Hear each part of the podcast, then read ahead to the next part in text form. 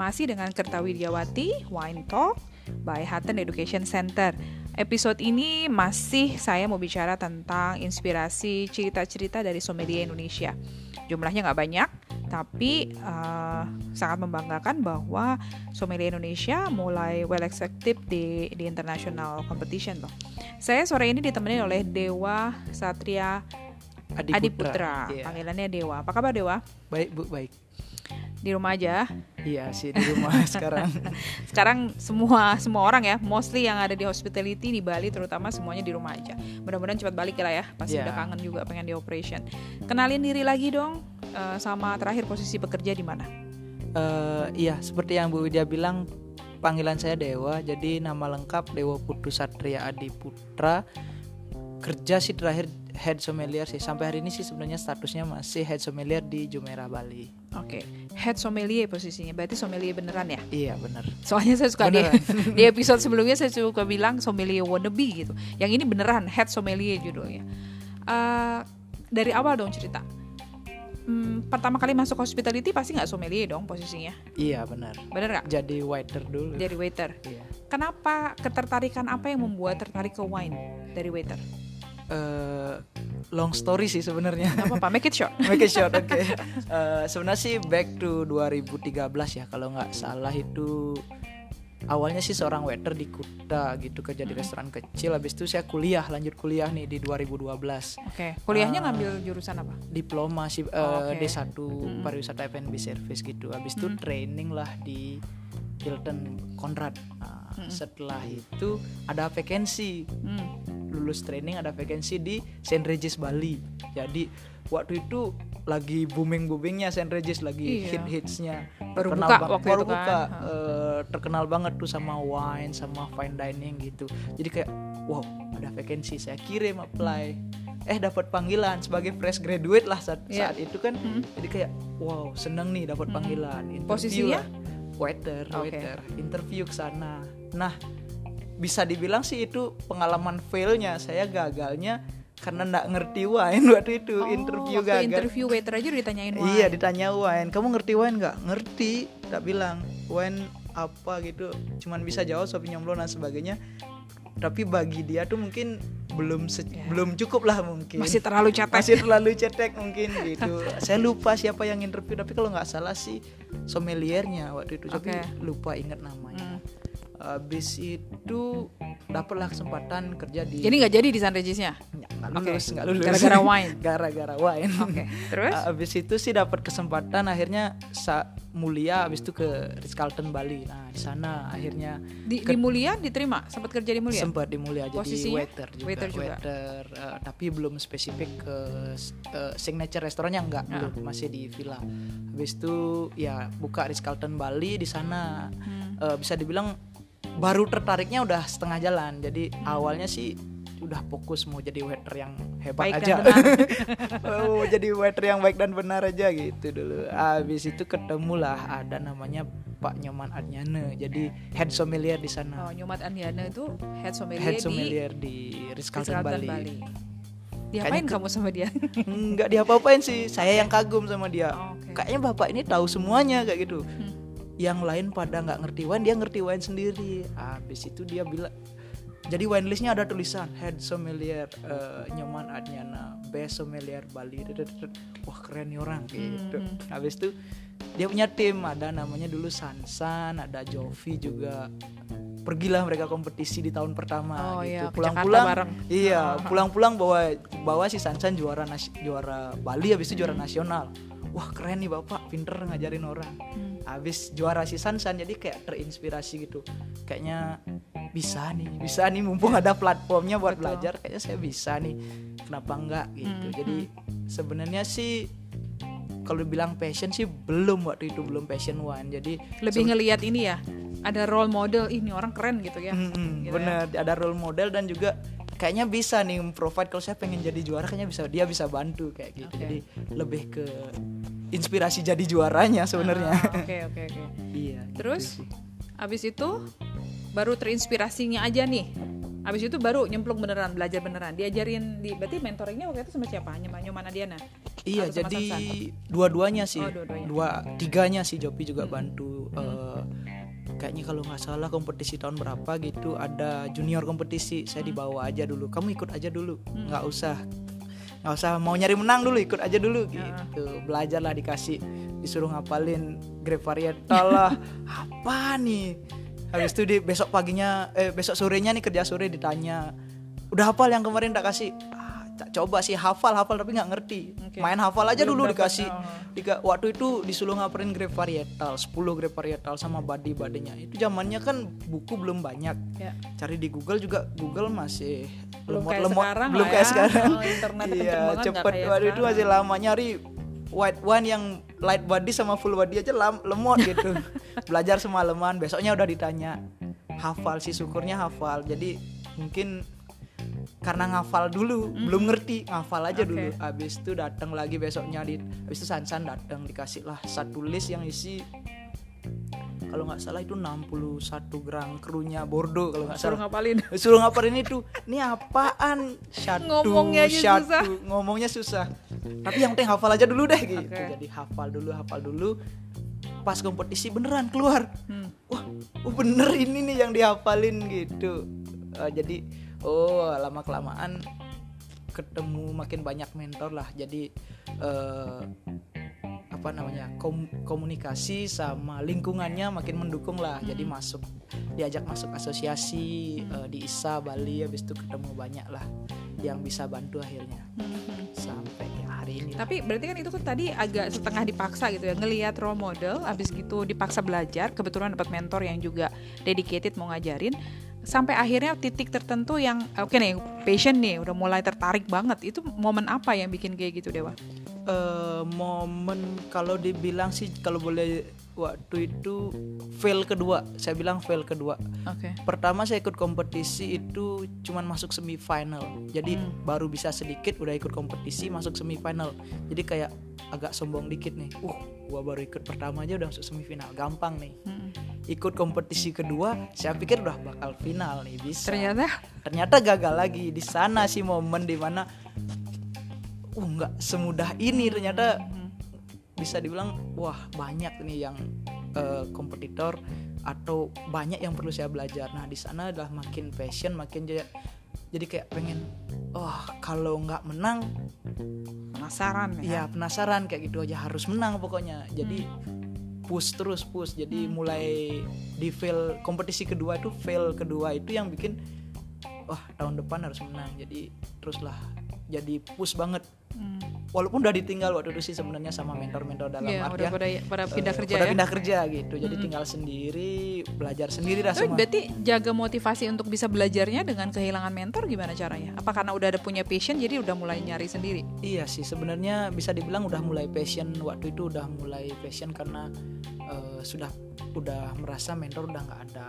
Eh, habis itu flow belajar juga udah mulai kelihatan lah. udah udah tau lah flownya. Toolsnya juga udah mulai ada. Jadi Hmm, kayak buku-buku mulai tak copy punya temen habis itu pinjem pinjem Eh, jadi passionnya muncul di sana. Sehari-hari sih semakin hari.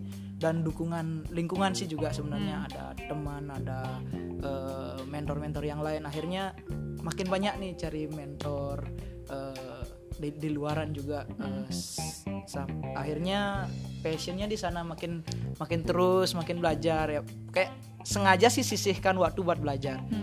Dini hari pagi jam anggaplah bang biasa bangun jam 7 jam jam 5 lah bangun. Sisihin dua jam buat belajar baru Baca buku dulu baca baru. buku lah. habis itu Oke. kalau ada waktu ada master class training training itu sih sebenarnya yang paling bikin passion tuh muncul bu. Menurut saya sih. Eh, ada master class training training ikutan testing one jadi kayak ini loh sebenarnya apa yang kita pelajarin sehari-hari Jadi Iya. kayak suami nyomblong gini kayak gitu jadi langsung- Triggernya lebih gampang belajarnya gitu ya karena ada platformnya. Oke, eh, sampai di posisi head sommelier, eh, merasa nggak bahwa si sommelier ini merubah nasib hidup atau jalan hidup, membantu ke ke build up karir nggak? membantu banget membantu sekali. Sih menurut saya sih ini titik poin di mana saya melakukan pilihan yang benar kayak gitu loh. Melakukan pilihan yang tepat. Jadi eh, dari awal yang bisa dibilang waiter habis itu cuman pengen masuk ke hotel biar bisa kerja di bintang 5 lah.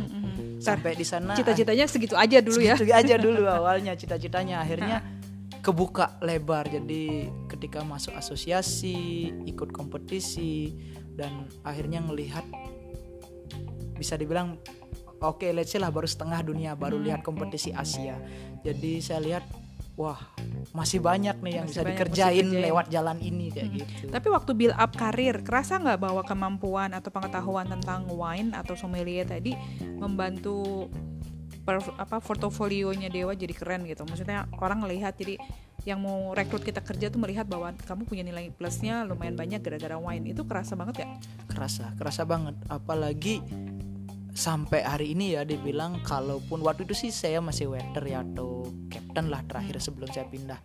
Jadi setelah hari di Ritz Carlton tuh saya sudah sempet 3-4 kali pindah perusahaan eh, dan itu terus naik posisi naik posisi. Nah plus poinnya selalu itu eh, backgroundnya waiter plus dia strong in wine Hmm. move jadi supervisor yang plus sommelier kayak gitu. Oke. Habis itu jadi super dari supervisor plus sommelier moving lagi jadi asisten manager yang juga nge-manage wine. Bahkan Oke. udah mulai satu hotel nih yang saya manage dari sebelumnya cuma satu restoran. Hmm. Dan terakhir akhirnya ketika ada perusahaan yang spesifik mencari seseorang yang ngerti wine banget, Hmm. di sana saya baru fokus ke head sommelier dari posisi head sommelier. Jadi bisa dibilang benar-benar membantu sih menurut saya. Oke, berarti jarak dari belajarnya juga, belajar seriusnya juga nggak lama banget ya. 2013 tuh baru masih kuliah lagi ya. Jadi yang Eh, baru benar-benar lulus berarti di kita mulai ngitung dari Ritz Carlton kali ya. Mm-mm. Itu tahun berapa? 2014 2014 sekarang 2020 baru enam tahun baru enam tahun ya nggak Iya. dalam enam tahun dari posisi waiter Sekarang sampai ke head sommelier Iya. itu luar biasa loh dewa serius ya nggak Iya, posisi yang luar biasa sekarang bayangin eh, bisa build up karirnya eh, saya nggak bilang cuman semata-mata sommelier knowledge ya karena pasti semuanya juga involved di dalamnya. Cuman menjadi seperti kamu bilang tadi salah satu eh, apa kunci utama lah gitu ya kalau mau ngeliatin kartu asnya tuh udah si si, si sommelier knowledge banget sih. Itu artinya memang di industri itu masih banyak banget perlu orang yang punya pengetahuan tentang wine-nya plus gitu ya. Dan plus poinnya itu bisa membantu untuk build up karir. Bener gak? benar benar benar Nah sekarang Dewa buat kasih tips untuk teman-teman nih. Teman-teman yang baru mau mulai ketertarikan terhadap wine atau baru mau mulai belajar wine ada tips apa yang bisa dikasih sama mereka? sebenarnya sih kalau mau jadi sommelier atau mau strong in wine knowledge sih sebenarnya back to basic jadi knowledge kalau menurut saya sih di wine tuh knowledge jadi awalnya sih sebenarnya jangan nyerah dulu biasanya orang belajar wine baru belajar sebentar tuh udah pusing dulu pusing Makin duluan pusing berhenti gitu kan? Iya, Nah, makin pusing bahaya. berhenti duluan gitu. Jadi kalah kalah capeknya dibanding niatnya gitu. Jadi sebenarnya kalau saya sendiri sih tips saya adalah set the target dulu, Bu. Hmm. Set the target. Kalau saya sih dari awal targetnya emang pengen menang, pengen Oke, juara melalui gitu. kompetisi ya? Melalui kompetisi. Habis itu mungkin kalau anak-anak eh, atau teman-teman yang lain yang baru mau belajar set Hmm. dulu deh goalnya mau jadi apa mau jadi FBM kah yang strong in wine Hmm. atau mau jadi restoran manager kah yang strong strong di wine atau bener-bener jadi sommelier itu set dulu itu. Habis Oke. itu follow lah eh, bikin schedulemu sendiri Hmm. kayak gitu. Bikin ru- eh, rule buat dirimu sendiri. Kalau saya sih gitu. Pagi harus belajar. Jadi sempet nggak sempet 30 menit lah. Kalau bisa lebih lama sejam itu lebih bagus. Pokoknya set set goal Hmm. set schedule-nya belajar belajar bikin eh, cari lingkungan dan environment yang mendukung eh, goalmu itu. Jadi kalau saya sih udah tahu mau jadi sommelier memang mau menang jadi saya cari yang winner winner jadi winner winner sebelumnya kayak contohnya Pak Maud Budi ada eh, Sansan juga dan Pak Kori. Jadi winner winner sebelumnya itu saya jadiin teman baik semua. Iya, biar bantu ya. biar bantu. Gimana Nambahin sih mentor lagi gitu iya. kan.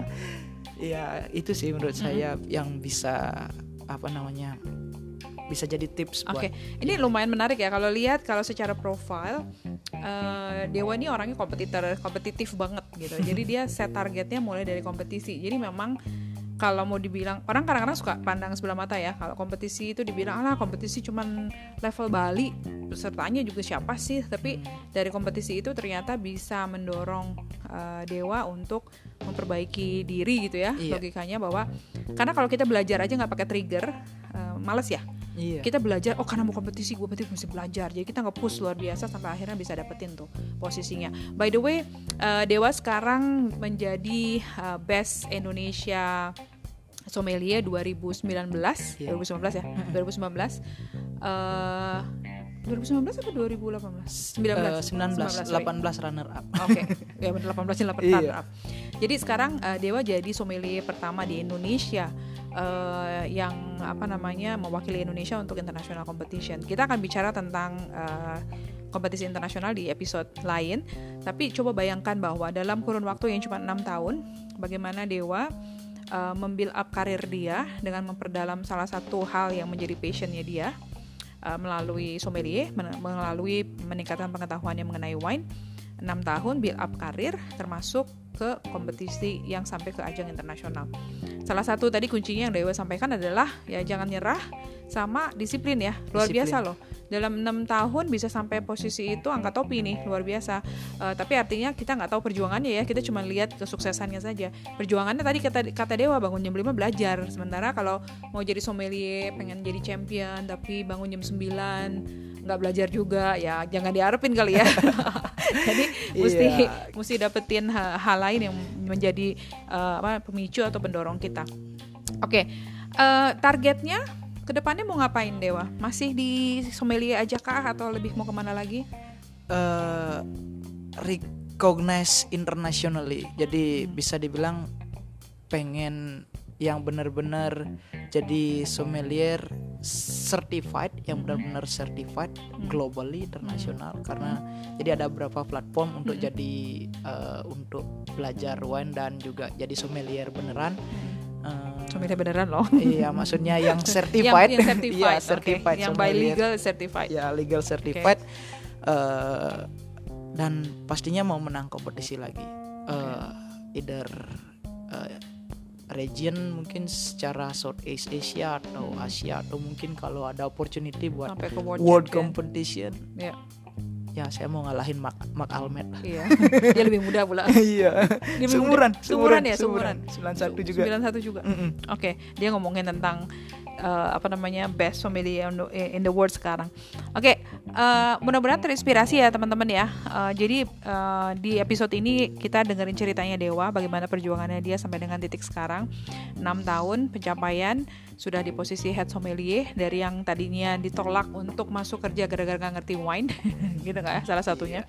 Kemudian ikut kompetisi yang nggak menang, bagaimana eh, kegagalan-kegagalan tersebut mendorong Dewa untuk eh, memberikan motivasi untuk menjadi lebih baik. Nah, berarti kuncinya tadi jangan putus asa, eh, set targetnya sendiri, kemudian eh, disiplin.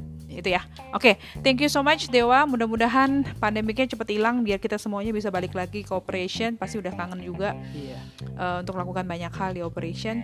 Eh, sampai di episode berikutnya ya. siap Oke, so guys masih di Wine Talk by Kerta Widiawati. Episode ini bicara tentang sommelier uh, story.